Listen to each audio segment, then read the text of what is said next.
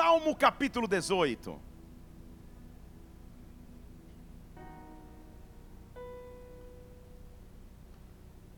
Versículo 30. Glória a Deus. Que louvor abençoado tivemos hoje, né, gente? Como é maravilhoso louvar o Senhor. Salmo 18, versículo 30. Quanto a Deus, o seu caminho é perfeito.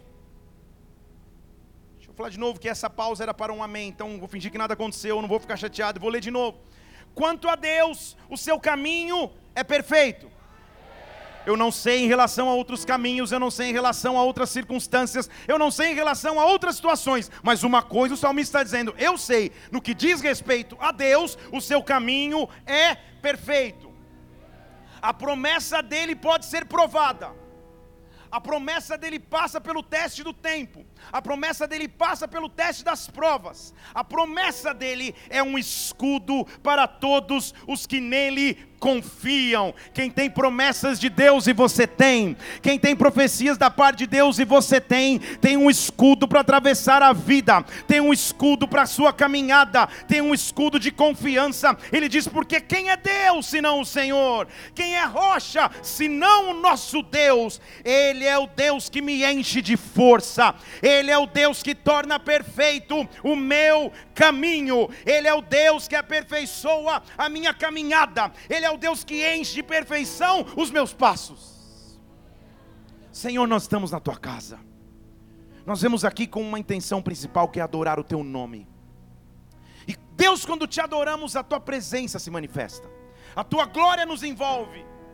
O que eu te peço nesta hora, Espírito Santo de Deus, nos visita de forma profunda e sobrenatural que cada pessoa aqui, ao som da minha voz, cada pessoa nos acompanhando na internet, possa ser cheio de Ti, de força que vem do alto, Senhor. O Senhor conhece cada caminhada, cada trajetória, cada estação de vida que os Teus filhos e filhas aqui estão. E o que eu te peço nessa noite é: mostra que o Teu caminho é perfeito, mostra que a Tua promessa é provada e é escudo, porque confiamos em Ti. Levante uma de Suas mãos aos céus, nos sopra força nessa noite, nos sopra vigor nessa noite, aquieta o nosso nosso corpo, aquieta a nossa alma, os sentimentos, emoções e fala conosco de espírito a espírito. Nos dá uma experiência irreversível, nos dá uma experiência sobrenatural nesta noite. Que o teu reino venha agora aqui, que a tua vontade seja estabelecida agora aqui na terra, como já foi feito no céu. Nós te adoramos e, como igreja, antecipadamente aplaudimos o teu nome por aquilo que o Senhor já fez em nós nessa noite.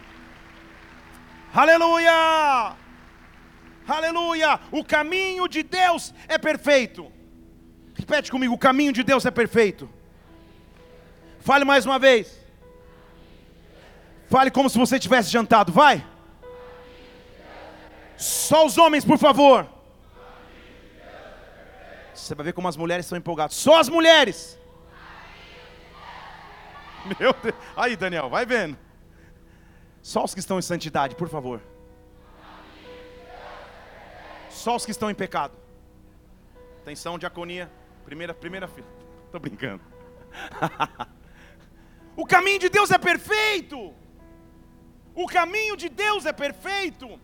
O caminho de Deus é perfeito. A palavra caminho no Antigo Testamento vem do hebraico derek, que significa estrada, distância, jornada, forma de agir. Caminho também em hebraico significa direção, hábito curso da vida ou caráter moral, o caminho de Deus é perfeito. Pro, para onde Ele vai me levar, por onde eu estou caminhando, Ele é Deus e vai cuidar sempre de mim, independente da realidade que se viva, dos desafios que são apresentados, dos obstáculos que tem que superar. O caminho de Deus é perfeito e eu estou aqui para te dizer: sempre existe uma saída, sempre existe um caminho, independente da circunstância que você atravesse. Quando você chega numa situação que parece que não tem mais resposta, aí Deus vem e abre um caminho onde caminho não existia. Nesta noite eu estou aqui da parte de Deus para dizer que Deus vai mostrar uma alternativa, Deus vai mostrar uma saída, Deus vai mostrar um caminho nas tuas finanças, no teu ministério, no teu casamento, nos teus relacionamentos relacionamentos, sempre existe uma saída, sempre existe um caminho da parte de Deus. Fale para alguém: o caminho de Deus é perfeito. Fale para outra pessoa: o caminho de Deus é perfeito. Fale para aquela que você tinha ignorado até agora: fala, o caminho de Deus é perfeito. Fale para aquele que você nem gosta tanto: fale, o caminho de Deus é perfeito. É perfeito. O caminho dele é perfeito.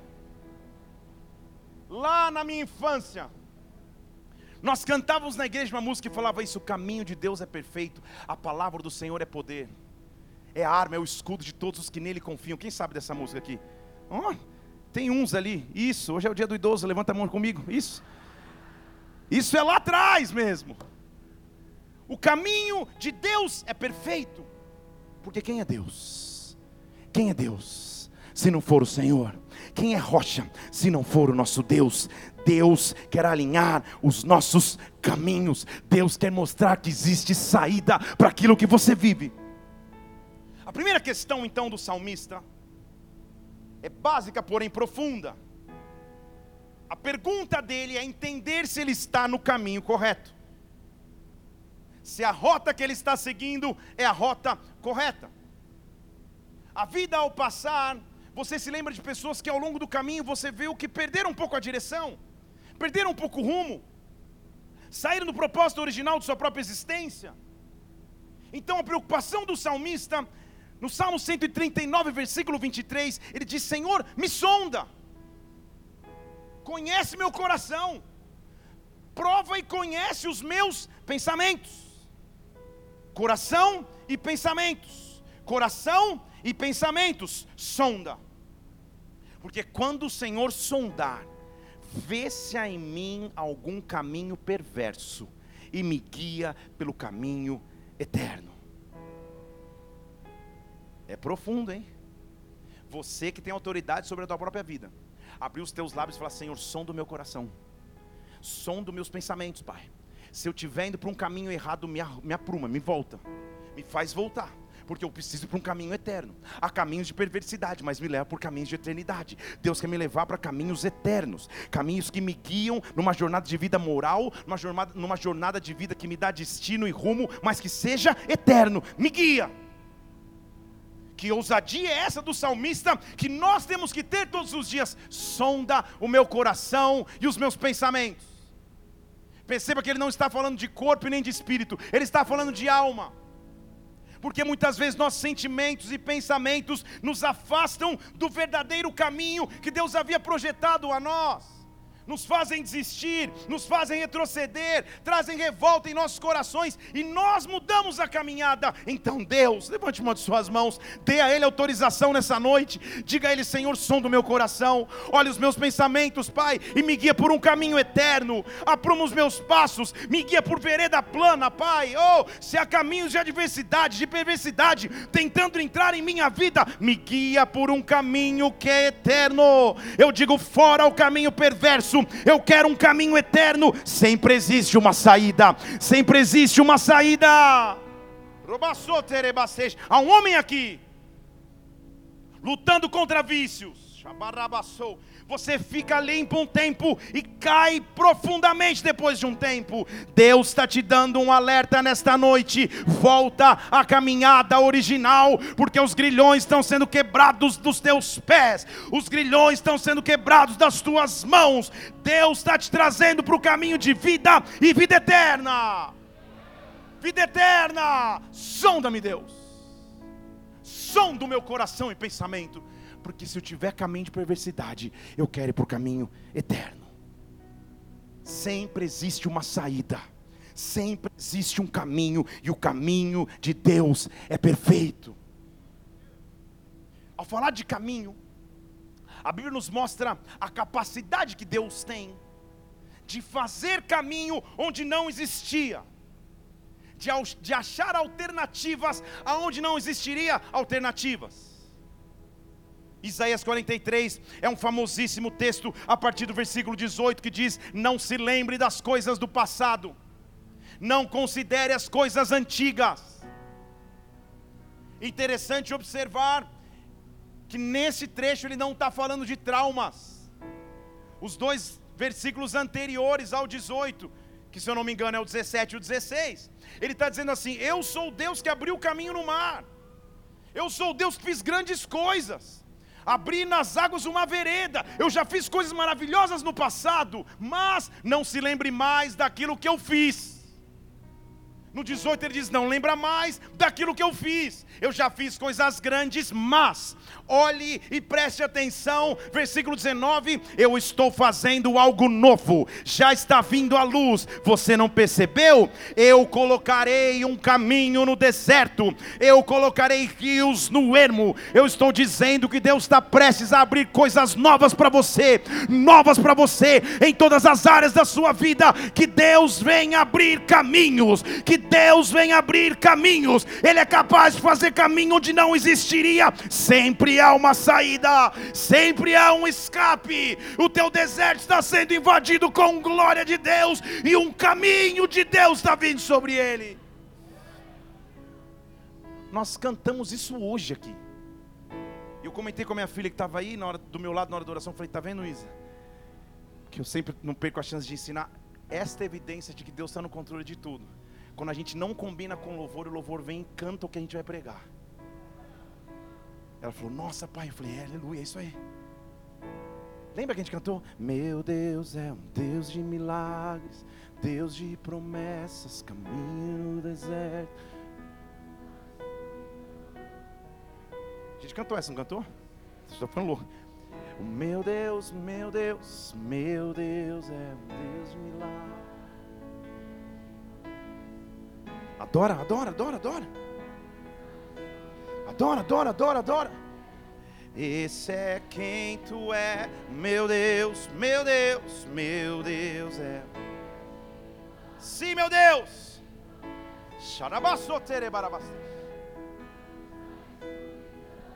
Meu Deus.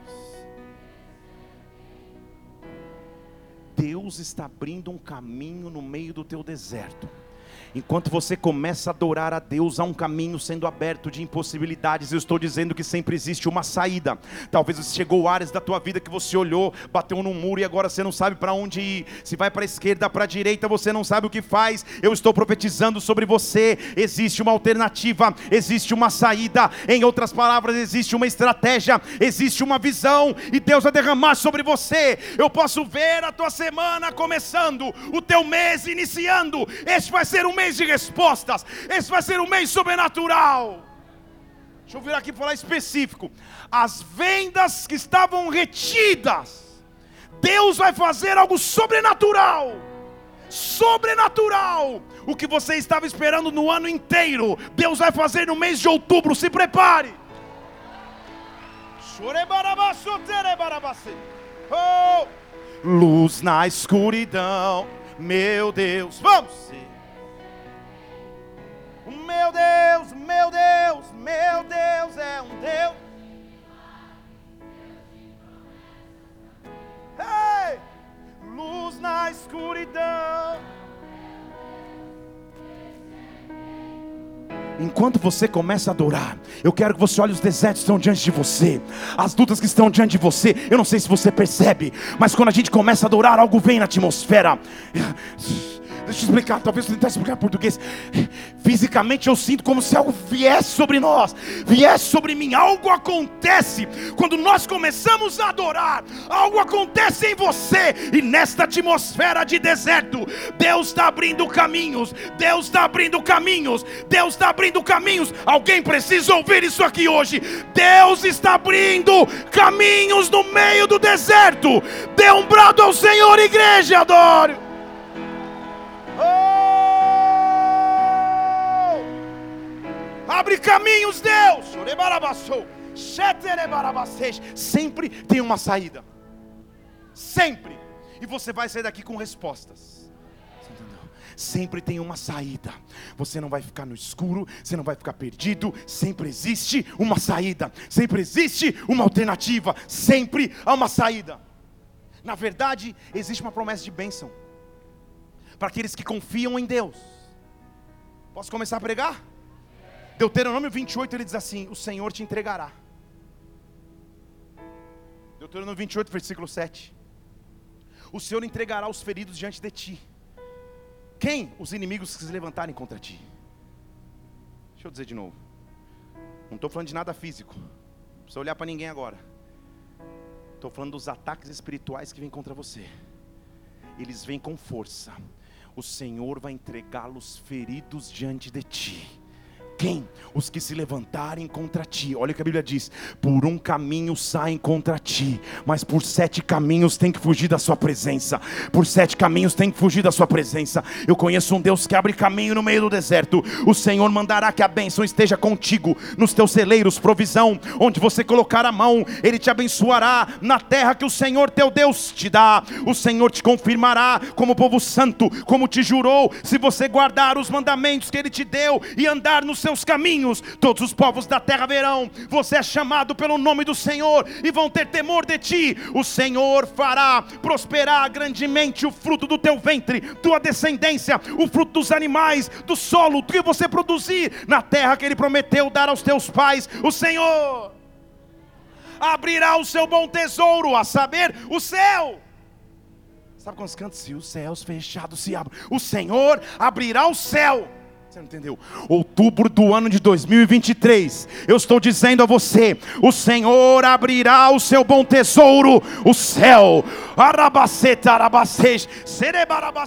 Novembro de 2023, dezembro de 2023, o ano de 2024, o Senhor abrirá o seu bom tesouro, o céu, para dar chuva no tempo certo, para abençoar o trabalho das tuas mãos. Você vai emprestar sem precisar pegar emprestado. O Senhor, o Senhor quer que você ande por revelação. É isso?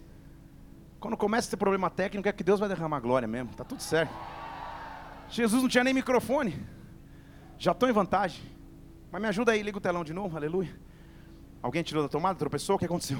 O Senhor, olha o versículo 13: O Senhor te colocará como cabeça e não cauda você estará em cima e não embaixo, se você obedecer os mandamentos que hoje Ele te ordena e guardar os mandamentos para o cumprir, não se desviando das palavras que hoje Ele te ordena, nem para a direita, nem para a esquerda, não andando após de deuses para os servirem. Deus está derramando bênção sobre ti. Deixa eu ler de novo o versículo 11: O Senhor fará prosperar grandemente o fruto do teu ventre, dos teus animais, do teu solo, aonde você colocar as mãos, Deus vai abençoar. Levante uma de suas mãos ao céu céus, aonde essas mãos tocarem, onde você se envolver, Espírito Santo de Deus, sempre existe uma saída, sempre existe uma oh, sempre existe uma opção, e a opção é estar firme nas tuas promessas. Nesta noite, abençoa os teus filhos e filhas, abençoa o teu povo, mostra que há Deus sobre nós. Se você crê, dê um brado ao Senhor aqui, adoro.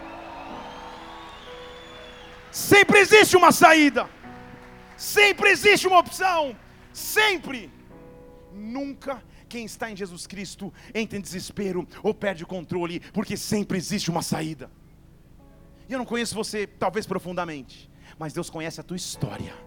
E Ele te trouxe nessa noite para dizer isso: sempre existe uma saída, sempre existe uma opção, sempre existe um caminho para coisas maiores. E sabe o que Ele quer dizer hoje? Não se preocupa. Olha para alguém e vê se essa pessoa está com, tá com feição de preocupado. Fala para ele, não se preocupe. Fala em inglês para ela, take it easy. Calm down. Se acalme. Se acalme. Se acalme. Se acalme. João capítulo 14. Estou correndo aqui para terminar a introdução da palavra, daqui a pouco eu vou começar a pregar. Jesus está dizendo Olha, o responsável pela criança 181. Não. Jesus está dizendo, e no momento tenso, hein, gente? Porque ele estava prestes a se entregar na cruz.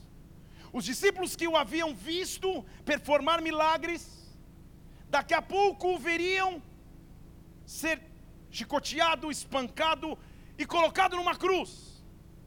Mas antes que tudo pudesse acontecer, ele diz assim, João capítulo 14, versículo 1: Não se preocupe no vosso coração, creia. Não se preocupe no vosso coração creia. Deixa eu falar de novo que alguém precisa ouvir isso aqui.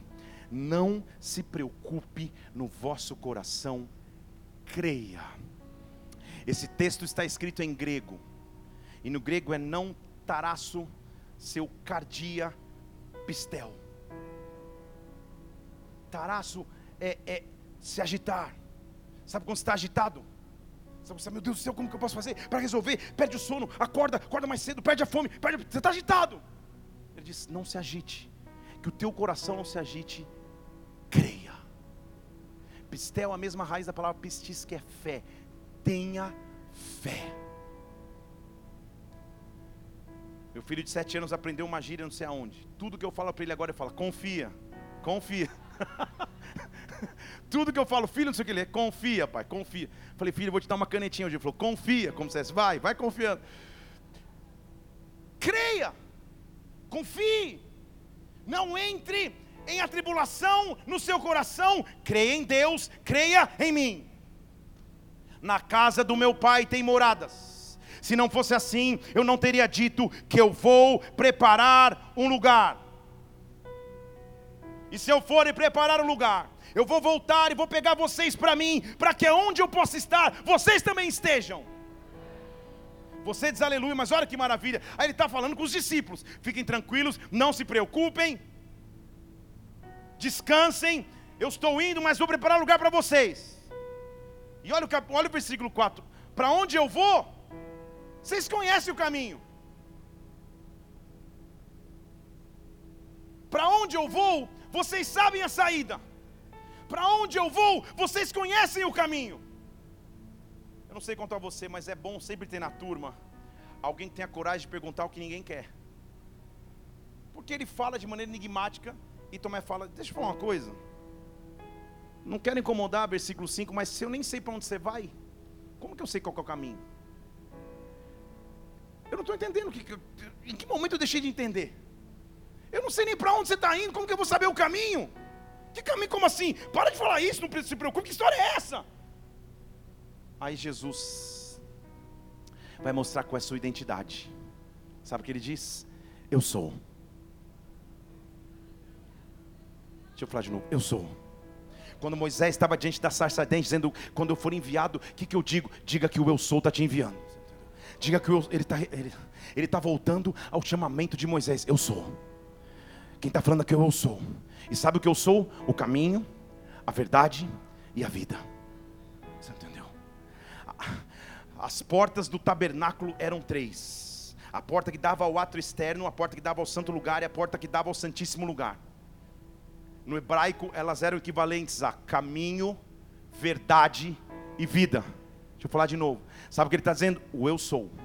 O eu sou que falou com Moisés, que conduziu Moisés pelas portas até o santíssimo lugar, ele está diante de vocês. Eu sou o caminho, passa pelo átrio. Eu sou a verdade, entra no santo lugar. Eu sou a vida, entra no santíssimo. Entra na minha presença. Não é possível chegar ao Pai se não for através de mim. Eu sou. O eu sou está aqui nesta noite. O eu sou está sobre a tua vida. O eu sou está bradando sobre a tua história. Barabacês, a caminho, a verdade, a vida. Sempre existe uma saída. Amada igreja, sempre existe uma saída. Deixa eu dizer mais uma vez vez, sempre existe uma saída, e o nome dele é o grande eu sou. O grande eu sou está aqui nesse lugar. O grande eu sou preside a tua família. O grande eu sou preside teu casamento. O grande eu sou é o dono da igreja. Ele é o caminho que eu preciso para o amanhã. Ele é o caminho que eu preciso todos os dias. Há uma glória de Deus que se manifesta quando nós começamos a falar deste caminho, desta verdade, desta vida.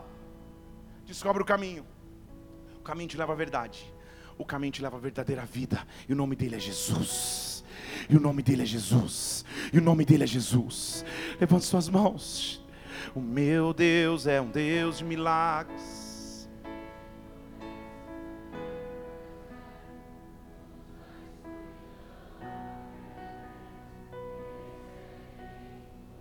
O meu Deus, o meu Deus, o meu Deus.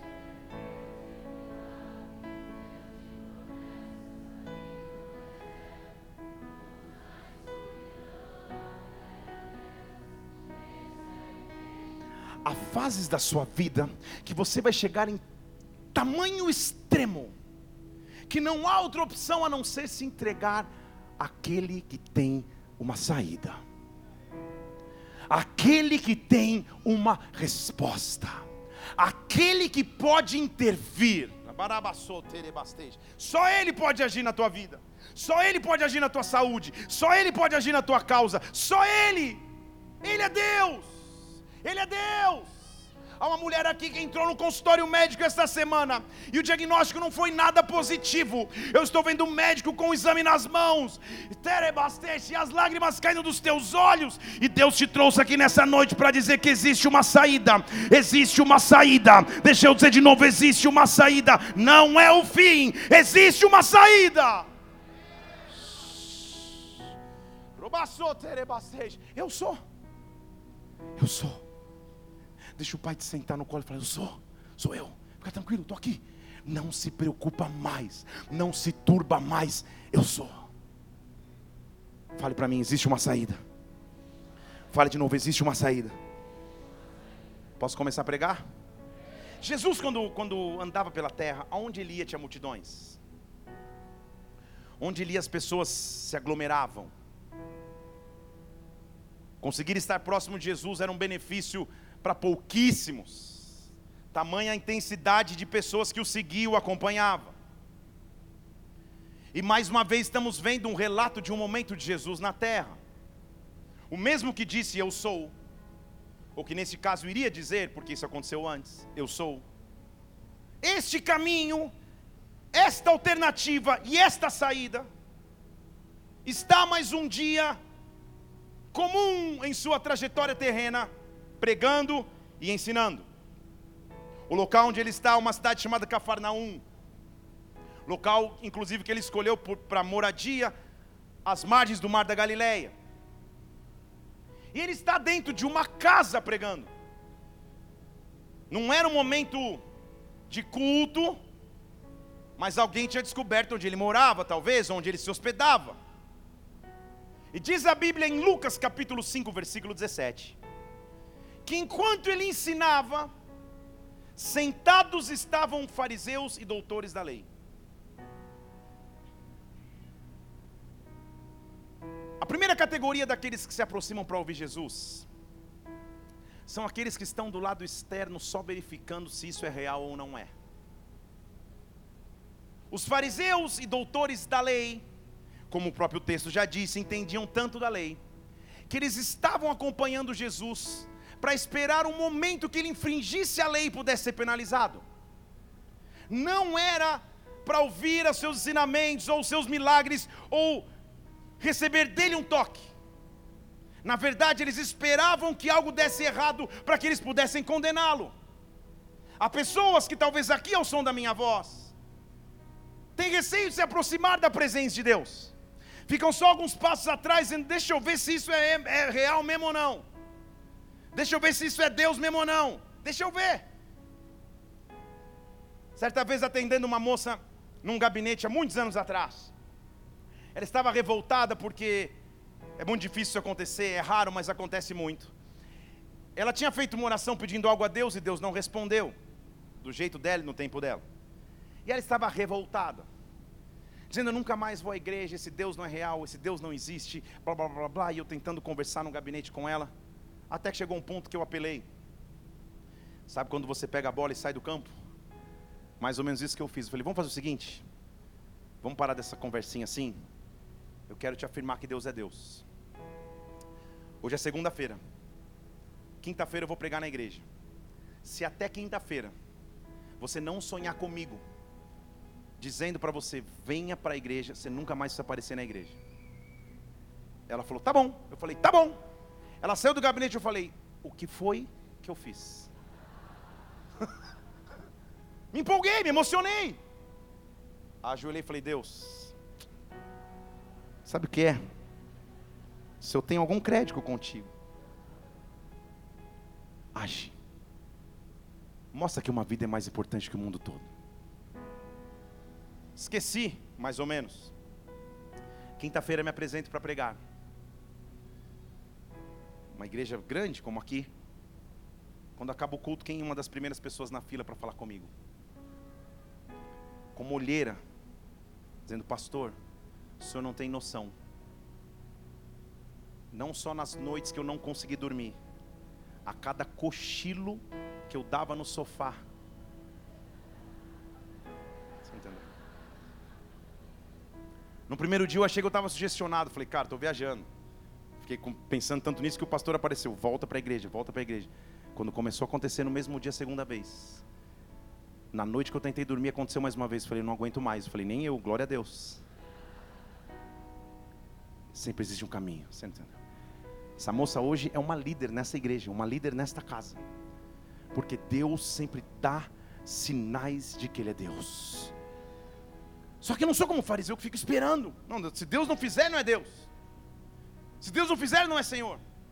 Tem pessoas que chegam e falam assim: Senhor, o senhor precisa me dizer se essa irmã é para mim ou não, pai. Estou orando, já orei, já chamei no Insta, não responde. Então, põe a lixeira no canto da sala e fala: se eu acertar, não é isso? Se eu acertar é Deus. Pensa no Stephen Curry, pensa em todo mundo. E erra. Não, Deus, melhor de três, melhor de três. Não é assim. Os fariseus esperam que Jesus mostre ser Jesus. Eu não quero estar envolvido com os fariseus. Eu não quero estar na multidão daqueles que estão do lado do caminho mas estão ali para verificar se ele é realmente o caminho. Eu quero chegar perto dele para receber o que ele tem para oferecer, porque olha o que o versículo está dizendo: estava ali sentado fariseus e doutores da lei, além disso, no versículo 17, Lucas capítulo 5, muitas pessoas que tinham vindo de todas as aldeias da Galiléia, da Judéia e de Jerusalém. Mas olha o detalhe, presta atenção. E o poder do Senhor estava com ele para curar. E o poder do Senhor estava com ele para curar. E o poder do Senhor estava com ele para curar. Este poder continua vivo, efetivo e real. Em 1 de outubro de 2023, o poder do Senhor está nele para curar. O poder do Senhor está nele para libertar. Você não veio numa mera reunião, você não veio numa palavra palestra, você não veio ver alguém falar em público, você veio ter um encontro com um Deus vivo e real, que quando se manifesta tudo tem que se render, que quando se manifesta tudo tem que se dobrar. Você veio encontrar o caminho acima de todos os caminhos, o caminho da verdadeira alegria, o caminho da verdadeira felicidade, Jesus. Ele estava ensinando os fariseus sentados, os doutores da lei sentados, todas as aldeias, mas ele estava naquele dia do fogo. A Bíblia diz: o poder de Deus estava com ele para curar. Há poder nesse nome. Deixa eu falar de novo. Há poder nesse nome. Há poder nesse nome. Ele carrega poder. Ele carrega poder. Barabassus. A pergunta é: quem vai extrair esse poder? Quem vai extrair esse poder? São aqueles que não querem ficar apenas como ouvintes, mas querem de alguma forma se tornar participantes. Eu aqui estou. Eu aqui estou. Se eu apenas te tocar só te tocar eu preciso, porque é um poder que está em ti. O poder está aí. Está pronto para desfrutar? Porque o que vai acontecer agora é maluco. Pensa. Ele ensinando numa casa, fariseus, autoridades da lei e todas as pessoas das aldeias da, de Galileia, Judeia e até de Jerusalém tinham vindo. Era aqueles cultos de conferência profética lotado que tem gente sentada até no chão. E Jesus está ali, pregando, pregando. E diz a Bíblia que alguns homens, versículos 18, trazendo num leito um paralítico, tentavam colocá-lo diante de Jesus. Se tem um lugar para um paralítico não estar neste dia é no meio de uma multidão. E eu posso imaginar os bastidores disso. Porque eu não sei quem é mais doido nessa história: o paralítico ou os homens que decidiram carregá-lo. Essa história também é contada em Marcos capítulo 2. Em Marcos capítulo 2 ele dá mais detalhes numéricos. Ele diz que quatro homens, quantos? Quatro homens carregavam um paralítico. Você já imaginou? Estou pensando na cena e chego e falei, tudo bem? Beleza. Cara, está acontecendo um culto de milagre aqui. Está acontecendo um mover ali. Podemos te levar? Quem que te carregou para que você chegasse na presença de Deus? Deixa eu falar de novo. Quem te carregou para você chegasse na presença dele? Quem que você precisa carregar agora? Quem que foi o instrumento e o canal para falar, cara, a tua vida vai ser transformada. Tua vida vai ser mudada. Venha. A minha alegria é encontrar pessoas que eu nem sei o nome, por qualquer lugar que eu passe, aeroportos, igrejas, e de alguma forma, o que eu fiz, falei, agi, ajudou a pessoa a sair da sua paralisia. Deus quer te usar como instrumento, porque sempre existe uma saída. São quatro homens que eu não sei como convencem ou levam a força, mas cara, nós vamos te carregar. Se você tiver que ser carregado, nós vamos porque Jesus está pregando e a Bíblia diz que o poder para curar está nele. São quatro homens. Posso dar nome a esses homens aqui? A Bíblia não diz, então vou dar. Vou tomar a liberdade de dar.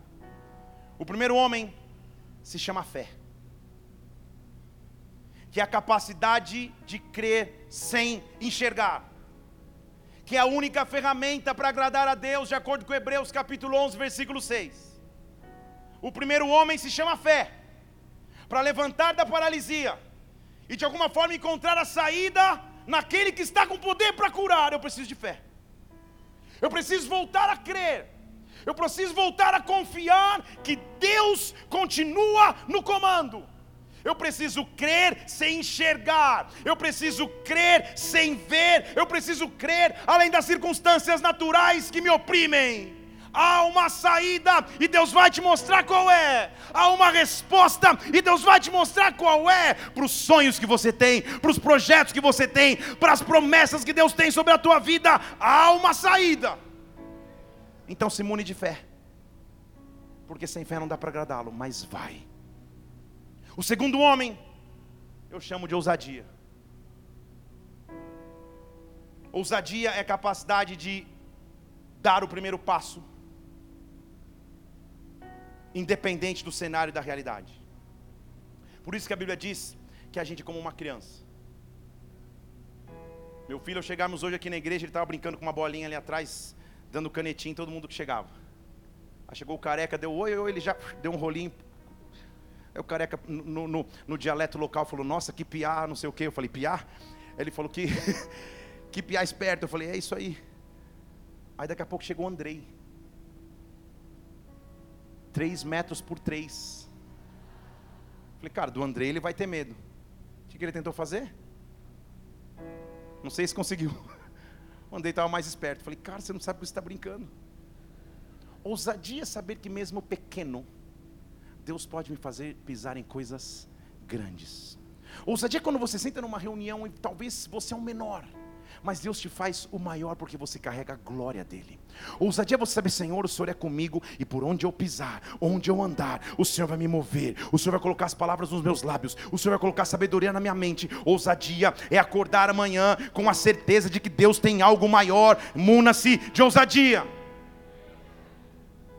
O terceiro amigo eu chamo de perseverança, que é a capacidade de não desistir de não retroceder, de não se render, de perseverar mesmo em meio a lutas, de perseverar mesmo em meio a dificuldades.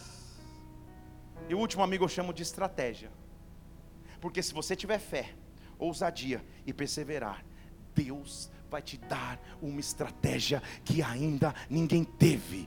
Deus vai te dar um plano que ainda ninguém teve. Então quero que você abrace quatro amigos, ei, não aqui fisicamente, abrace quatro amigos espiritualmente nessa noite. Abraça a fé, abraça a ousadia, abraça a perseverança, abraça as estratégias que Deus vai te dar e só vai, só vai em direção a Ele, porque Ele está com poder para curar, Ele está com poder para responder, Ele está com poder para salvar, Ele está com poder para libertar. Eu não sei a tua realidade agora mas vai, cá, vá carregado pela fé, vai carregado pela ousadia, vá carregado por perseverança, vá carregado por estratégias, mas vá, vá, porque Ele é um Deus de promessas. Só que tinha uma multidão, gente. Tinha uma multidão. E é difícil se localizar na multidão. Há igrejas, por exemplo, lá na Indonésia, que tem tanta gente na igreja que antes do culto, os irmãos chegam e guardam lugares com caneta, com papel, com caderno, lá na Indonésia. E é difícil na multidão. Não olha para ninguém, olha para mim, olha para mim. É difícil. Com papel de bis, vai guardando. É uma multidão, gente. É uma galera, fariseu e todas as aldeias, eles estão chegando com o paralítico. E na hora do vamos ver, não tem preferencial. Você acha que o paralítico vai chegar e vai encontrar caminho? Mas ele precisa chegar. Porque sempre existe uma saída. Deixa eu falar de novo, sempre existe uma saída. Lá vão eles. Eu pensei em fazer essa encenação, mas falei, não, vai viralizar no YouTube, que o paralítico vai cair com certeza. Então, lá vem eles carregando o paralítico. E eles chegam. E diz o versículo 19: que não podendo chegar, por causa da multidão. Não sei se é a mesma criança, 185, era 181 antes, né? Se não, se, se assim ainda é a mesma, vá celebrar. O seu filho já deve estar fazendo aniversário de 15 anos, desde o primeiro chamado. Põe o versículo 19 na tela para mim. Não. Não, onde você está? Jesus, está tudo bem? Eu estou em Lucas capítulo 5, versículo 19. Isso. Não podendo chegar por causa da multidão. Vou parar só aí. Pode tirar da tela. Não podendo chegar por causa da multidão. Não podendo chegar por causa de um impedimento. Não podendo chegar pelo medo não podendo chegar pela escassez financeira, não podendo chegar pela enfermidade, não podendo chegar pela depressão, não podendo chegar pela tristeza, não podendo chegar pelo desânimo, o que é multidão para você que te impede de chegar à presença daquele que está com poder para curar? Sempre existe um caminho. Vamos pensar que aqueles quatro homens, ao chegarem, falou: Cara, fazer o quê? Já tentamos de tudo. Será? Deixa eu falar de novo. Eu já tentei de tudo. Será? Tem áreas da sua vida que você diz, Senhor, eu já tentei de tudo, não dá mais. Eu já tentei de tudo, não adianta. Será? Deus te pergunta. Será? Eu já tentei de tudo. Não dá. A multidão é grande, os obstáculos são grandes, ficou tarde demais. Não dá. Existe sempre uma saída. Existe sempre uma saída. Existe sempre uma saída. Eu não vou ficar no quase. Eu não vou bater na porta. Há uma saída. Porque aqueles homens falando, cara, fazer o quê? Paralítico? Um abraço, cara. Felizmente, tentamos, mas não deu. Fica para a próxima. E eles poderiam ter voltado desanimados. Mas eles já tinham ido longe demais para desistir naquela estação. Deus está falando com alguém aqui. Você já foi longe demais para desistir agora. Você já caminhou demais para desistir agora. Deus vai te mostrar uma alternativa. Deus vai te mostrar uma saída. Deus vai iluminar os teus olhos. Pega fé, pega ousadia, pega perseverança. Deus vai te dar estratégias. Não retrocede, não dá um passo atrás, porque sempre é uma saída para aquele que anda pela fé em Jesus Cristo. Eles podiam escutar lá fora a multidão, os fariseus sentados, ocupando o lugar de quem precisava. Não olha para ninguém. E eles lá fora com o paralítico, ouvindo lá dentro Jesus pregar, ouvindo lá dentro a glória se manifestando, mas não dá. São quatro amigos, mas tem um paralítico sentado. Que se você me permite, eu também quero dar um nome a ele. Seus amigos se chamam fé, ousadia, perseverança e estratégia. Para mim, o paralítico se chama obediência. Porque você não escuta a voz dele em nenhum momento do texto. Ele só obedeceu. Eu sei lá que loucura é essa que vocês estão fazendo comigo. Me carrega. Eu só vou obedecer tua voz. Eu só vou obedecer tua direção Eu só vou obedecer os teus mandamentos. Eu não vou ser conduzido pela vergonha de estar em público aqui. Eu não vou ser conduzido pela vergonha da minha circunstância. Eu não vou ser conduzido pela ausência de fé. Eu vou ser carregado em obediência. Eu vou. Mas tem um obstáculo na frente. E a pergunta é: qual é o obstáculo? Onde foi que a tua fé esmoreceu? O que naturalmente te é impossível? Qual a multidão que está diante do que Deus te prometeu? Porque agora vai começar a ficar legal. Quando esse texto parecer normal, agora você vai entender o porquê que ele está registrado nos evangelhos. Porque eles estão carregando um paralítico. Eles chegam na beira do, do da, da, casa que Jesus está pregando, está lotado, não dá para entrar. Fazer o quê? Eu já tentei de tudo. Será? Eu já fui ao máximo que eu posso. Será? É na hora do limite que Deus vai te mostrar uma estratégia que vem do alto. É na hora do limite que Deus vai dar uma ideia que ninguém ainda teve. Porque eu não sei o que aconteceu. Mas um dos doidos, que estava carregando o mais doido, olha para cima e tem uma ideia. Posso começar o congresso de mulheres aqui? Elevo os meus olhos para os montes. Você não entendeu? A tua resposta é olhar para o alto.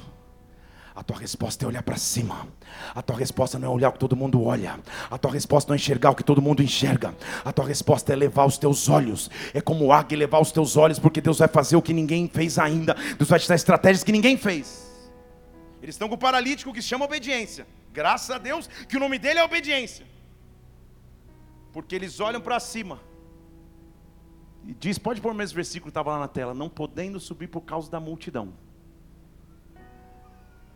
eles olham para cima e tem um telhado.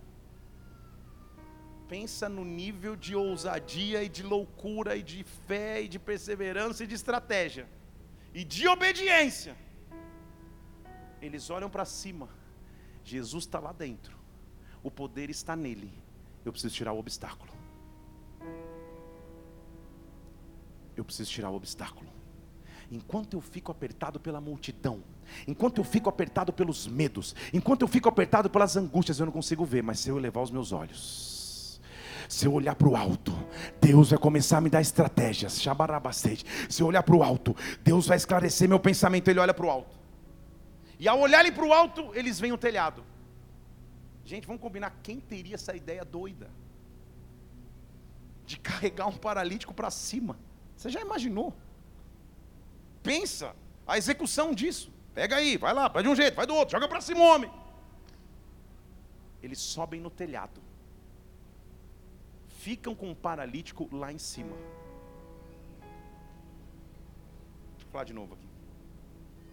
Na multidão, o paralítico só era mais um. Lá em cima no telhado, era área VIP e exclusiva. Suba suba, suba, suba. Lá na minha infância em Barbacena, nós cantávamos uma música: Suba os montes devagar, porque o Senhor vai guerrear. Quem sabe do que eu estou falando aqui? Ah, tem mais alguns agora que estão se lembrando. Suba suba. Eu elevo os meus olhos, eu subo. Eu começo a semana subindo. Eu começo a semana olhando para o alto. Eu começo a semana recebendo estratégia. Deus, você não entendeu? Levante uma de suas mãos aos céus aqui. Este vai ser um mês de visão e estratégia. Deus vai te dar uma visão e estratégia que não tinha dado até agora. Deus está tirando do meio da multidão, da multidão de dúvidas, da multidão de dívidas, da multidão de pensamentos errados. Deus está te elevando porque sempre existe uma saída. Vai ser improvável. Ninguém ainda fez mas existe uma saída, e Deus vai te mostrar qual ela é. Eles sobem, eles sobem no telhado. O paralítico está lá em cima, falando: Meu Deus do céu, se der errado, eu moro aqui a vida inteira, como que eu saio? Estão aqui? Mas há um momento, você fala: Senhor, já não sou mais que vivo, é o Senhor que vive em mim. É o Senhor que vive em mim. Mostra a saída. Mostra o caminho que ainda não enxerguei. Mostra. Eles chegam no telhado. E para para pensar, gente. Eles começam a tirar as telhas. Põe no versículo na tela de novo, 19. Jesus está pregando. Você já imaginou? Ele está pregando, o pessoal começa a olhar. vem descendo. Içado um paralítico e para exatamente diante de Jesus. O que, que Jesus tinha? Poder para? Poder para? Quem é aquele que estava disposto a receber?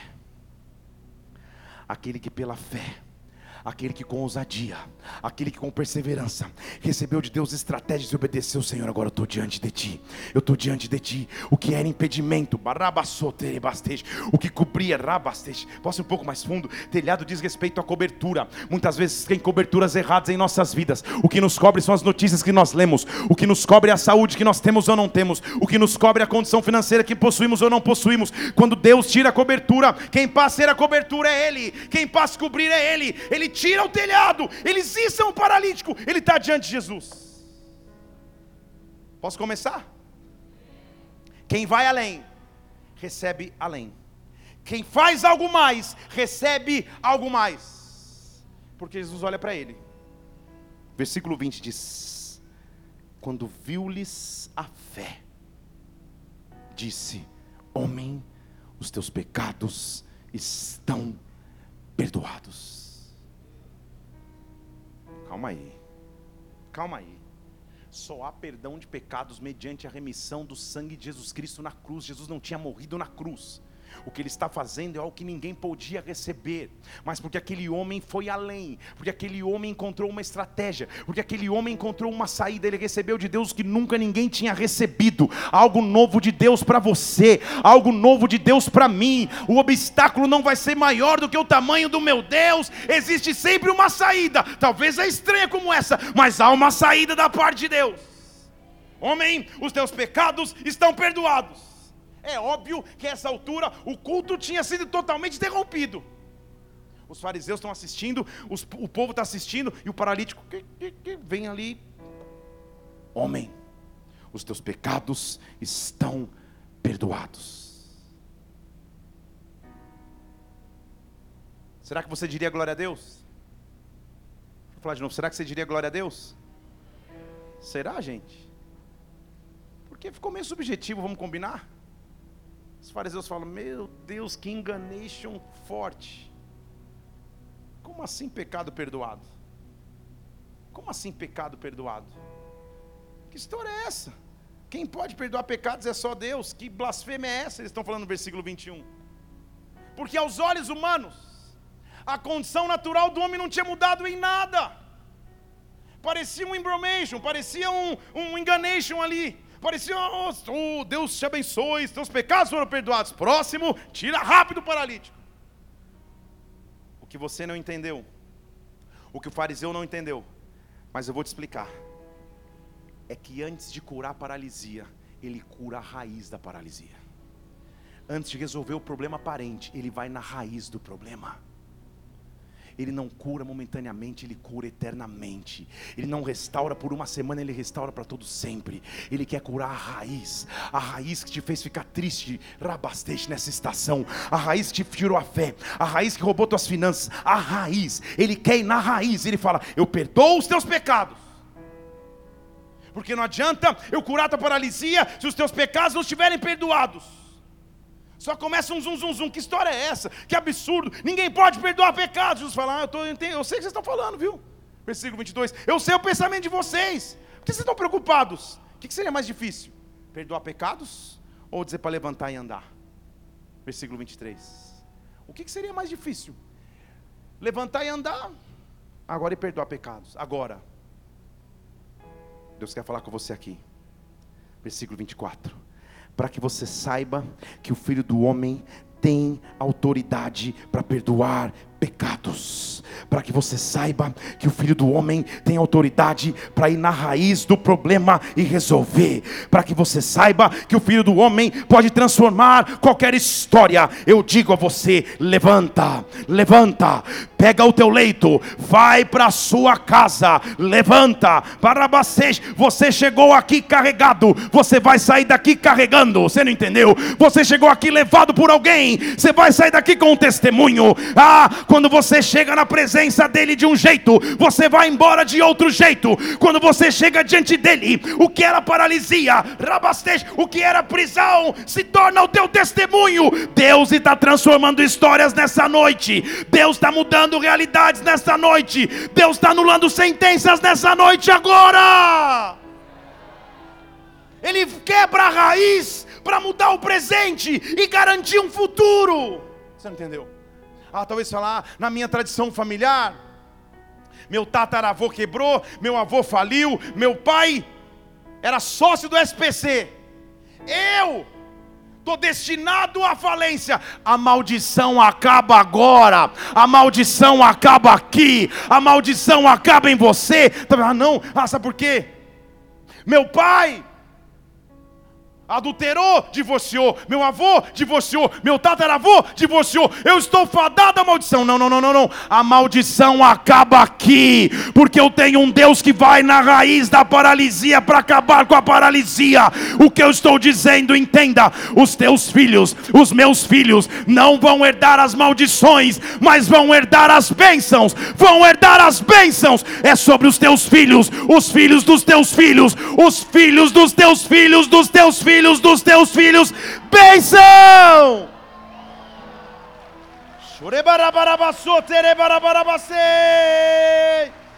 Ei! O paralítico não abriu a boca, mas ele está diante de Jesus, e o poder dele estava lá para curar. Irmão, irmã, talvez você não tenha percebido, mas hoje você está diante de Jesus. Evidente que não sou eu. Jesus está diante de você aí. Ele sabe exatamente o que você pensa agora. Ele sabe exatamente o que você enfrentou esta semana. E o poder dele está aqui para curar. E o poder dele está aqui para curar. Comece escutando dele, filho. Os teus pecados estão perdoados, filha. Os teus pecados estão perdoados. Mas além disso, levanta-te, pega o teu leito, vai para a tua casa. Levanta-te, pega o teu leito, vai contar para todos o que eu fiz na tua história. Você já imaginou? Aquele homem naquela manhã saiu de casa, não sei como, carregado por alguém. Porque os paralíticos viviam mendigar nas estradas. E de repente ele sumiu. Sequestraram o paralítico. Não tinha rastreador, não tinha localizador. O que ninguém sabia é que a próxima vez que ele seria visto entrando na sua vila, na região de sua casa, o homem parecia ser o mesmo, mas a caminhada, calma aí. O mesmo leito que foi prisão durante tantos anos, agora seria o testemunho da história que Deus iria contar. O que um dia foi trauma se transformaria em testemunho. Jesus olha para aquele homem que chegou ali de forma improvável. Jesus não fala um momento nenhum. Ele não fala, gente, que loucura foi essa? Como que você chegou aqui? Está atrapalhando meu culto. Não, não, não, não, não. Jesus falou, eu vi a fé. Eu vi. Você entendeu? Quando você começou a se arrumar para vir nesse culto, alguns às seis e meia, algumas a meio-dia, quando você começou a se arrumar, quando você começou a escolher a roupa, quando você começou a pentear os cabelos, quando você começou a se arrumar, ele já te via ali. Ele já te viu tomando a decisão de vir. Ele já viu os impedimentos que fizeram que você não chegasse no culto, mas você chegou. Ele conhece a tua história. E agora você está aqui diante dele e vendo a tua fé, olhando para você, ele diz: "Levanta, pega o teu leito, pega o teu trauma, pega o teu prisão, pega o que te prisionava e levanta para caminhar para uma nova estação, porque existe uma saída." Existe uma saída. Escute: há poder no nome de Jesus, há poder nos comandos de Jesus, há poder na voz de Jesus. Ei, posso ir um pouco mais fundo? Quando você analisa a, a, a, a classe gramatical de como Jesus e o próprio Deus comanda. Todos os comandos dele na criação estão no imperativo não é alternativa, não é possibilidade, é comando. Haja luz, multiplique, nasça. Ele não fala, se porventura luz não estiveres ocupada, se estiver com tempo, venha nascer. Não, não, não. Ele diz, nasça. Quando Jesus fala é um comando.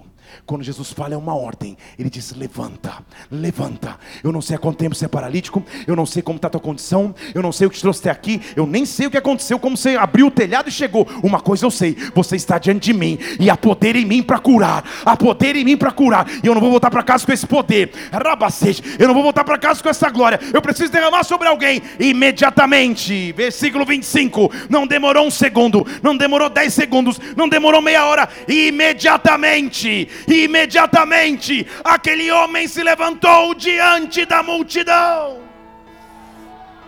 É, você não entendeu? Os mesmos olhos que eram um impedimento para que ele chegasse até Jesus se transformaram nos olhos que viram o testemunho de Jesus na vida daquele homem. Ei, a mesma depressão que tentou te segurar, o medo que tentou te segurar, a maledicência que tentou te segurar, vai ser obrigada a observar o milagre que Deus vai fazer na tua história. Ei!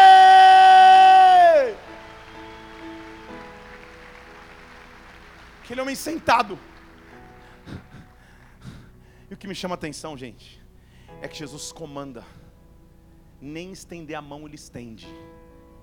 Não é que ele pega pela mão e levanta, ele diz: pode levantar. Que você não sabe, mas vai vir uma força nas tuas pernas aí, pode levantar. Todo mundo que olhava para você achava que você era um, um, um tadinho, um, um, paralítico que ia ficar a vida inteira sendo carregado por alguém. Mas levanta, levanta, levanta. Pega o teu leito, levanta, levanta, levanta. Shhh, restaura o teu ministério, levanta. Restaura a tua família, levanta. Restaura as tuas finanças, levanta. Deus está te dando forças para levantar nesta semana, levanta, levanta. E imediatamente se levantou diante deles, pegou o leito aquele que estava deitado e foi para casa glorificando a Deus. Este é o único registro de que esse paralítico tenha falado. Ele não falou quando estava sendo carregado, ele não falou quando estava subindo no telhado, ele não falou quando estava sendo içado, ele não falou nada. Porque tem horas que no meio da luta, o que mais eu tenho que fazer mesmo é ficar quieto. Mas quando eu me levantar, se prepara. Quando eu me levantar, eu não vou falar nada a não ser começar a glorificar o meu Deus, a não ser encher meus lábios de adoração, a não ser começar a dizer o quanto Ele é grande, o quanto Ele é maravilhoso. Ele pega o leito e ele sai adorando o Senhor, ele sai dizendo: Tu és grande, Tu és majestoso, eu te glorifico. Ah, olha aqui, eu estou andando, eu não sei o que aconteceu, mas a minha vida foi transformada hoje.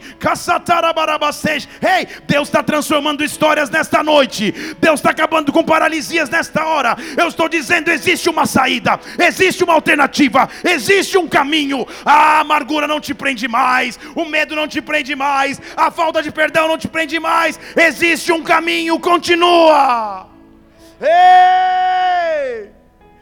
Aí, meu irmão, é fariseu, é doutor da lei, é gente que veio de aldeia, todo mundo, todo mundo. Versículo 26: pasmos, em choque começaram a glorificar Deus, cheios de temor, dizendo: Hoje, hoje, hoje, nós vimos coisas extraordinárias. Você não entendeu?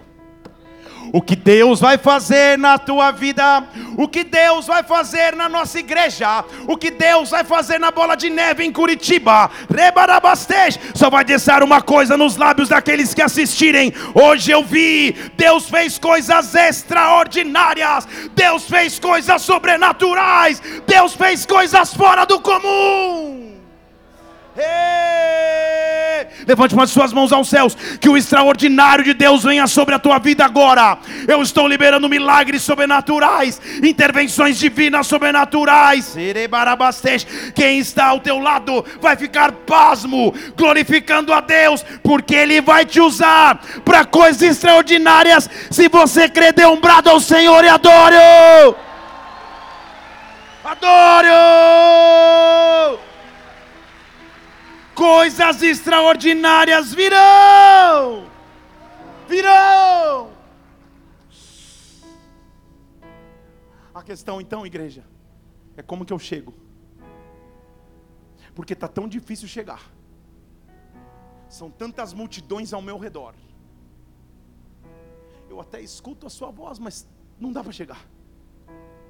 Eu até sei que eu tenho que fazer, mas é multidão grande demais. Opiniões são grandes demais. Eu só preciso chegar. Eu só preciso chegar. Existe um caminho. Existe uma saída. O autor de Hebreus, no capítulo 10, no versículo 19: Irmãos, tenhamos ousadia para entrar. Entrar aonde? No santíssimo lugar, lugar que ninguém pode acessar. Tem ousadia para entrar no santíssimo lugar. E quando te pedirem o crachá, quando te pedirem a pulseirinha, quando perguntarem quem você é, mostra a credencial. Meu ticket de entrada já foi pago. E o meu ticket é o sangue de Jesus. O sangue de Jesus. O sangue de Jesus. O sangue de Jesus. O sangue de Jesus. O sangue de Jesus. Barabacês. Eu tenho ousadia para entrar. Eu tenho ousadia para encontrar caminhos. Eu tenho ousadia para encontrar saídas. Pelo sangue de Jesus. Como? Pelo novo. Pelo novo Versículo 20: pelo caminho que ele inaugurou. A rua está inaugurada, o acesso já está garantido. Pelo caminho novo e vivo, passa pelo véu, passa pela sua carne, porque nós temos um grande sacerdote sobre a casa de Deus. Então chega, Chegue-se a Ele com coração verdadeiro, tendo certeza de fé, com coração purificado da má consciência, com corpo lavado com água limpa. Está falando para os hebreus que conheciam o ritual para chegar no tabernáculo. Ele está fazendo analogias do tabernáculo. O sacerdote chegava, se lavava, se preparava, disse: Já tem tudo isso. Você já se lavou, o sacerdote já fez o caminho. Agora você pode chegar com consciência tranquila, porque você foi lavado pela água que Jesus Cristo te deu. Mas chega de uma forma Existe uma saída, amada igreja. Existe uma saída para ver coisas extraordinárias. Existe uma saída para ver coisas grandes. Existe uma saída para que Deus faça coisas sobrenaturais na atmosfera desta casa. Enquanto eu prego, eu sei que há palavras proféticas que um dia foram liberadas. Eu sei que há sonhos que estão adormecidos. Eu sei que há estratégias que ainda não chegaram. Chega. Chega na presença dEle com ousadia, não com medo, com ousadia. Como? Com uma fé inabalável com uma fé inabalável, com uma esperança inabalável, com uma fé que é inteira, que não é pela metade, com uma certeza. Põe o versículo 23 na tela. Fiel, fiel, fiel é aquele que prometeu: Eu tenho um Deus fiel. Você tem um Deus fiel, e se ele prometeu, ele é capaz de cumprir. Existe uma saída, bola de neve Curitiba. Se você crer, dê um brado ao Senhor. O meu Deus é um Deus de milagres. Deus de promessas, caminho no deserto, luz. Esse, o meu Deus, o meu Deus, o meu Deus.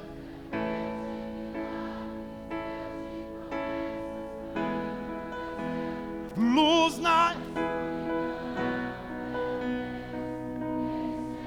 Eu não sei que você vive, mas há uma saída, há um caminho. Eu quero que você fique em pé no seu lugar, levando suas duas mãos aos céus, porque a fé, a ousadia, a perseverança, as estratégias associadas à tua obediência vão te levar para um caminho novo e vivo. Existe uma saída, existe um caminho. Deus vai fazer coisas extraordinárias, porque Ele é o meu Deus, é um Deus de milagres, Deus de promessa, caminho no deserto luz na escuridão, meu Deus, esse é quem tu és. Meu Deus, meu Deus, meu Deus é Deus de milagres, Deus de promessa, caminho no deserto, luz na escuridão, meu Deus, esse é quem tu és. O meu Deus, meu Deus, meu Deus é Deus de milagres. Deus de promessa, caminho no deserto, luz na escuridão, meu Deus,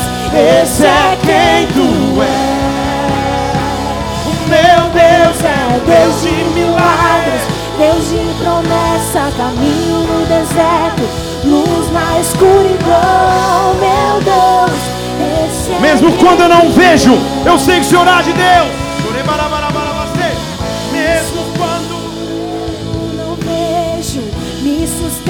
Até quando não sinto, pois tu estás, estás no controle. Diga, tu você. estás, está no controle. Sim, me Sustenta até quando não vejo, me sustenta até quando não sinto, pois tu estás, estás no controle. Tu estás. Meu Deus é um Deus de milagres.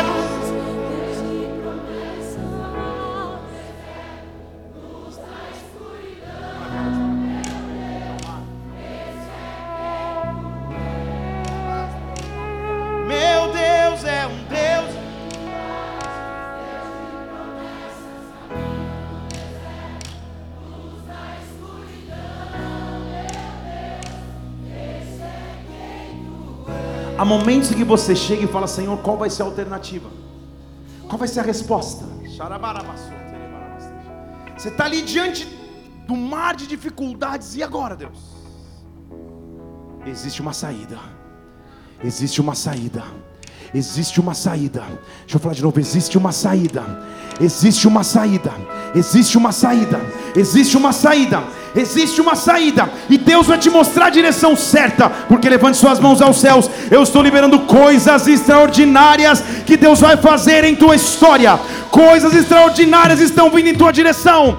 Adora o Senhor, adora o Senhor. frente ao mar e não puder atravessar, chame esse homem com fé. Só ele abriu o Sim. Não tenha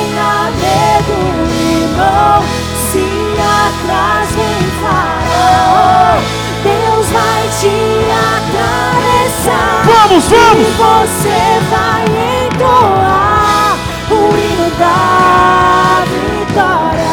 Toda vez que o mar vermelho tiver que passar, chame logo este homem para te ajudar. É nas horas mais difíceis que ele vai te ver. Pode chamar este homem que ele tem poder. Se passares Pelo fogo, não vai te queimar. Águas tu passares, não vão te afogar. Faça como Israel que o mar Pode pôr a letra na tela. E o nome do Senhor, um hino de vitória. Do outro lado, cantou. quando estiver frente ao mar.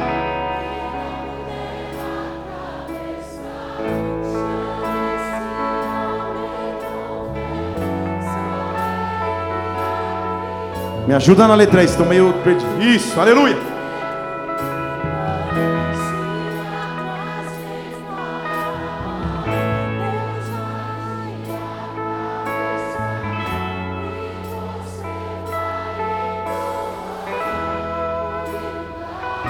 Mais uma vez, quando estiver, quando estiver. Quando estiver. Diga, igreja, diga. Existe uma saída. Existe uma saída.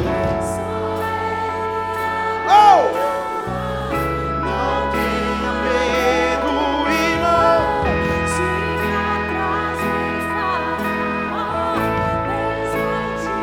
Deus vai colocar alegria nos teus lábios.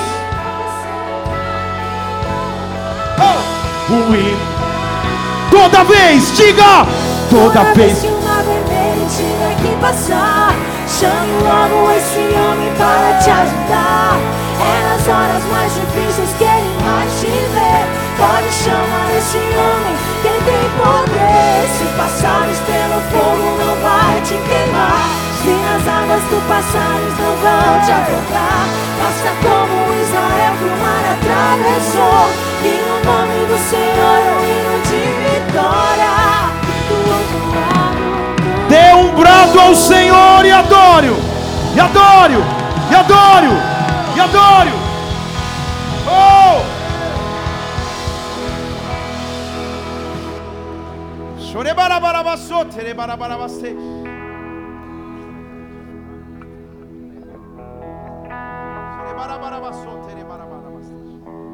Nós vamos nos posicionar para servir a ceia.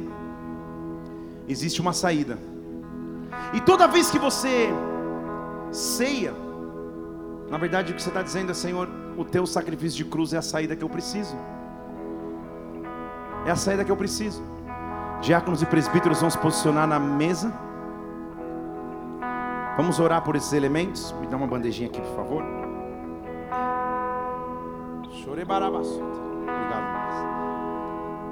Senhor, nós queremos consagrar esses elementos a Ti. O suco que representa o Teu sangue entregue por nós na cruz. Esse pedacinho de pão que é o Teu corpo que foi marcado por nós. Nesta hora nós queremos Te adorar, Te engrandecer, dizer que Tu és grande.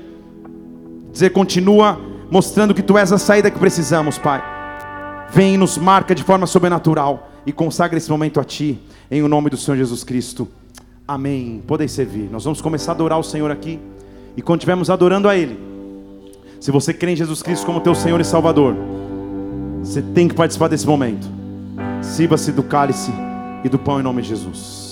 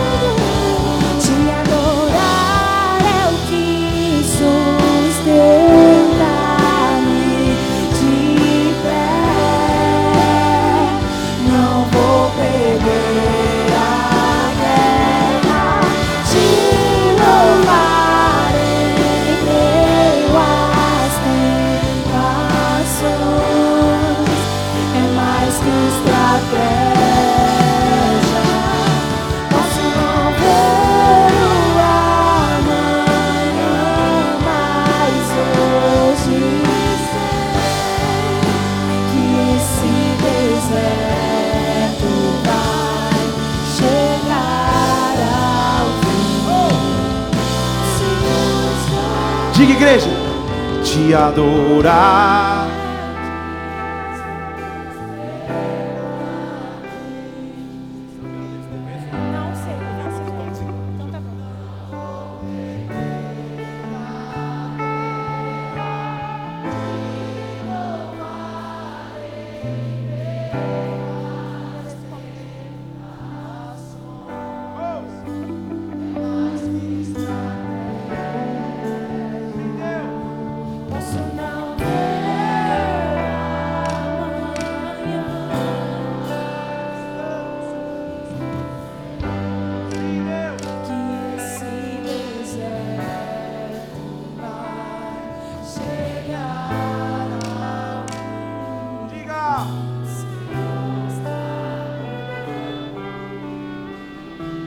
você ainda não foi servido de um dos itens, faz um sinal para mim, para a gente saber que região a gente tem que estar. Se você não foi servido, faz assim, lá no fundão, perto do berçário ali, ó. Tem uma pessoa que não foi servida. Aí em cima todo mundo foi servido aí? Tudo certo? Aqui não ainda, intercessão. Vamos, vamos chegar aqui na galera da tá mandando fogo aí. Glórias. Isso. Isso.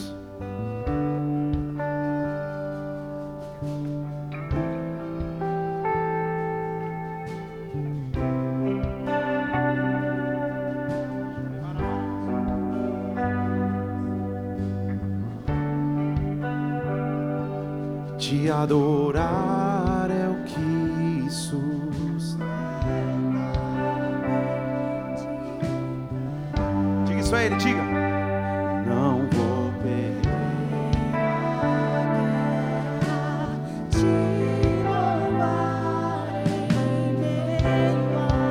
Sim, meu Deus. Existe uma saída sempre.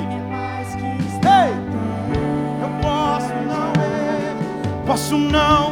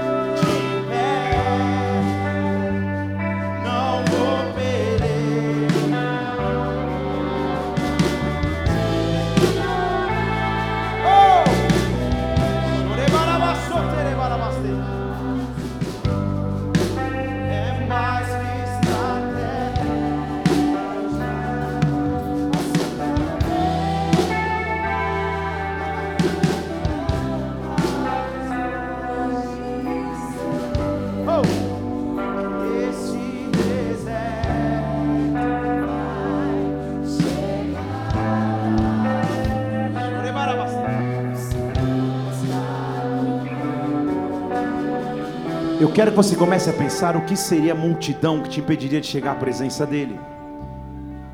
Talvez descarregado você tenha que ter sido por uma fase da tua vida. Mas Deus vai fazer coisas extraordinárias sobre você. Deus vai fazer coisas extraordinárias sobre a tua casa. Deus nessa noite está fazendo coisas extraordinárias sobre você.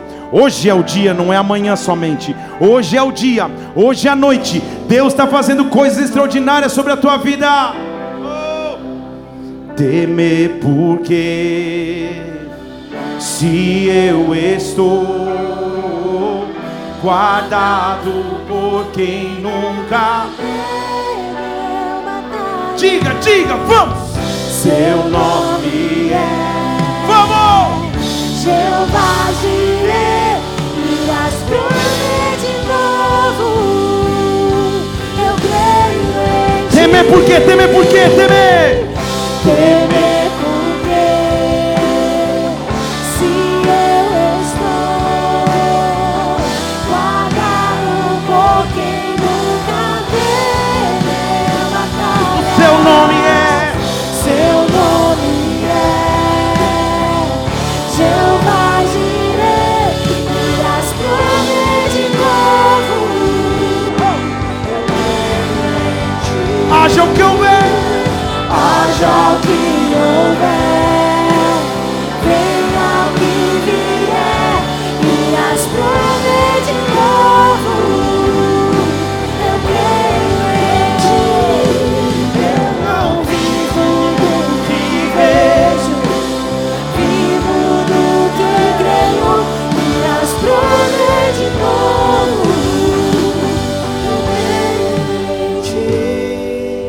bandeja para mim aqui. Tem alguém que não foi servido?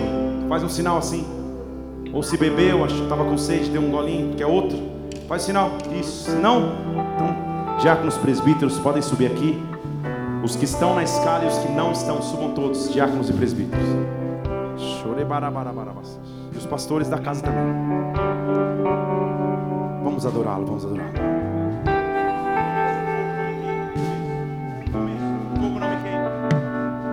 Fogo não me queima, nas águas não vou afundar, pois estás comigo, não estou sozinho, eu estou guardado no esconderijo Não estou sozinho, tu estás comigo. Diga!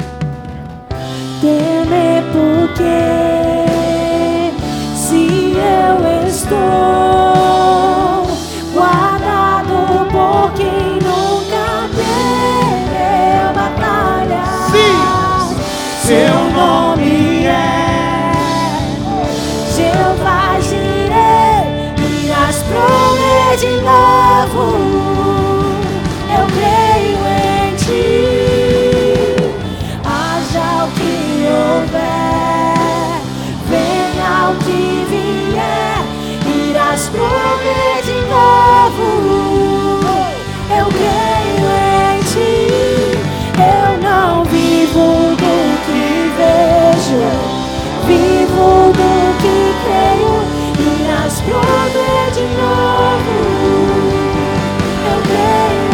Temer por quê? Temer por quê? Diga!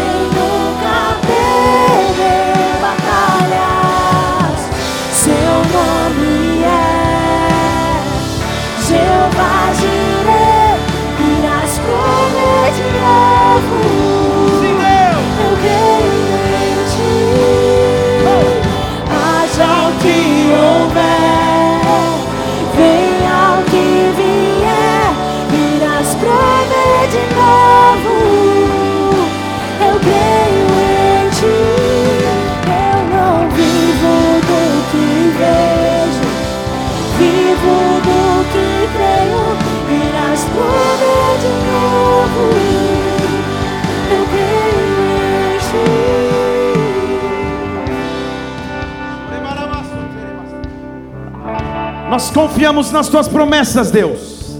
Sempre existe uma saída, e a saída é Jesus Cristo. Sempre existe uma saída, e a saída é confiar nas tuas promessas. Deus vai fazer coisas extraordinárias em sua vida. Deus vai fazer coisas extraordinárias em você, e através de você, nas tuas emoções, na tua casa, Deus está fazendo coisas extraordinárias, porque você ainda não sabe, mas vai ser instrumento de coisas grandes para Deus.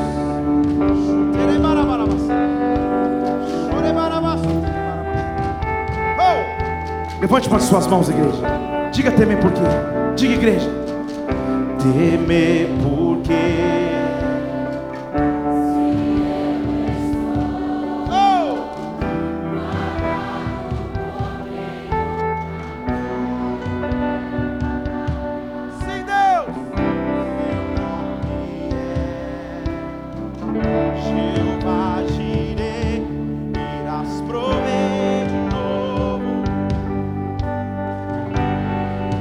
Só a igreja, diga teme por quê? Diga igreja, vai! Teme. Levante sua voz, adore!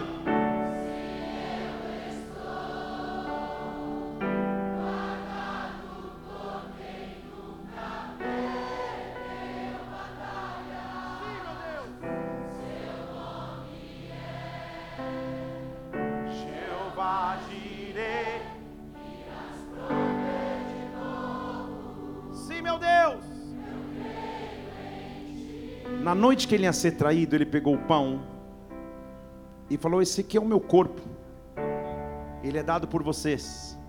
Todas as vezes que vocês o fizerem, façam em memória de mim. Sobe aqui.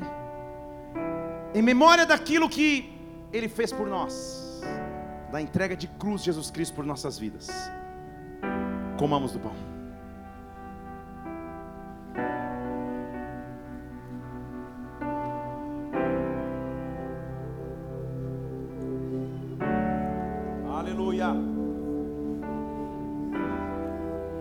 Olhe para alguém e diz: sempre existe uma saída.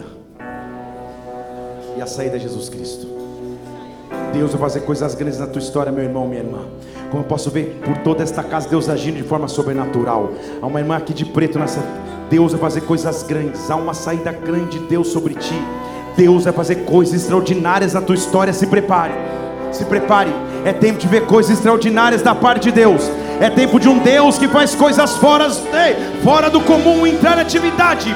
Em o nome de Jesus Cristo, não temas mais, não tenha mais receio. Oh! Temer porque adoro. Se eu estou guardado por quem nunca perdeu batalha. O seu nome,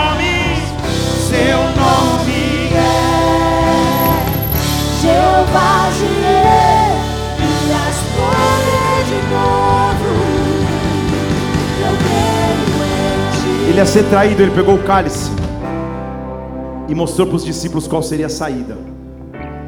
Existe uma saída, existe uma resposta.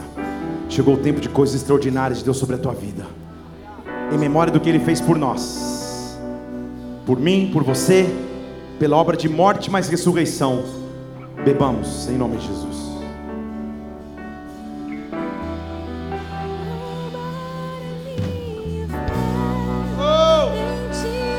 Diga.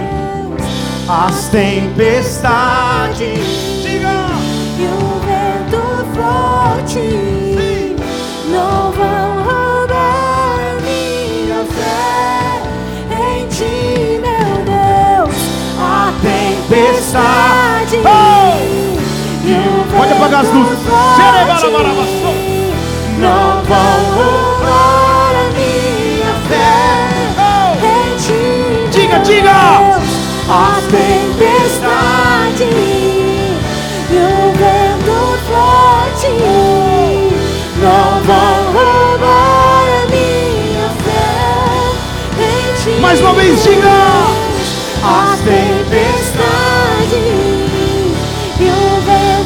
Forte Sim. não vão roubar a minha fé. Feche seus olhos só um instante. Nós vamos terminar essa reunião agora. Nós vamos terminar esse culto agora. Mas eu quero te dar chance, com os teus olhos fechados, principalmente se você nos visita, de que você entregue a tua vida a Jesus Cristo, dizendo que Ele é o teu Senhor, Ele é o teu Salvador, e que você precisa dele na tua caminhada, porque Ele é a única saída possível. Com todos os olhos fechados, principalmente se você é visitante ou está distante de Deus e quer voltar. Se você quer essa oração, levante uma de suas mãos, eu quero orar por você. Se você quer entregar a tua vida a Jesus Cristo, aleluia, aleluia. Eu estou vendo tua mão estendida aqui pela casa toda, aqui na frente, lá no fundo. Esse é o maior milagre de, todo, é de todos. É por isso que a gente está aqui para cultuar este nome, mas também para receber você em nome de Jesus Cristo. Você está com a tua mão estendida. Faz uma oração comigo. Olha assim, Senhor Jesus, Senhor Jesus, nesta noite, nesta noite, eu te entrego a minha vida. eu te entrego a minha vida. Eu te digo eu te digo que tu és o meu Senhor. que tu és o meu Tu Senhor. és o meu Salvador. Tu és o meu Salvador. Me perdoa dos meus pecados. Me perdoa dos meus Meu pecados. afastamento de ti. Meu afastamento escreve o meu nome Escreve o meu no livro nome da vida. No livro da vida. Me dá a vida eterna. Me dá vida eterna. Pai, eu quero orar por cada vida que fez oração pela primeira vez aqui, que sejam recebidos por Ti de forma sobrenatural, que algo extraordinário aconteça em sua caminhada. Como igreja do Senhor, nós te louvamos e aplaudimos o Teu nome, porque o Senhor fez coisas grandes em nosso meio nesta noite. Aleluia. Nós vamos, se você fez essa oração, nós tem pranchetes aqui à minha esquerda, ali no local que está escrito boas-vindas. Passa ali quando a reunião acabar agora, para a gente poder pegar os teus dados, te convidar para uma reunião menor perto da tua casa, em nome de Jesus Cristo. Se você viu alguém fazer essa oração, dê um abraço nessa pessoa, dê um abraço nela em nome de Jesus Cristo, enquanto a gente aplaude o Senhor, igreja. Vamos preparar para cantar aquela que vocês começaram. Tu és o mesmo para sempre, teu amor não muda. Ouviu aí, né, Rose? Você está no meio da multidão aí, mas eu abri o telhado e cheguei. Então, muito... então, tu és o mesmo para sempre. Levanta sua mão bem alto. Fala assim: o amor de Deus não falha. Ele vai cuidar de mim para sempre. Se Deus é por nós, quem será contra nós? O Senhor é meu pastor e nada me faltará. Vamos orar todos juntos. Pai nosso que estás nos céus, santificado seja o teu nome.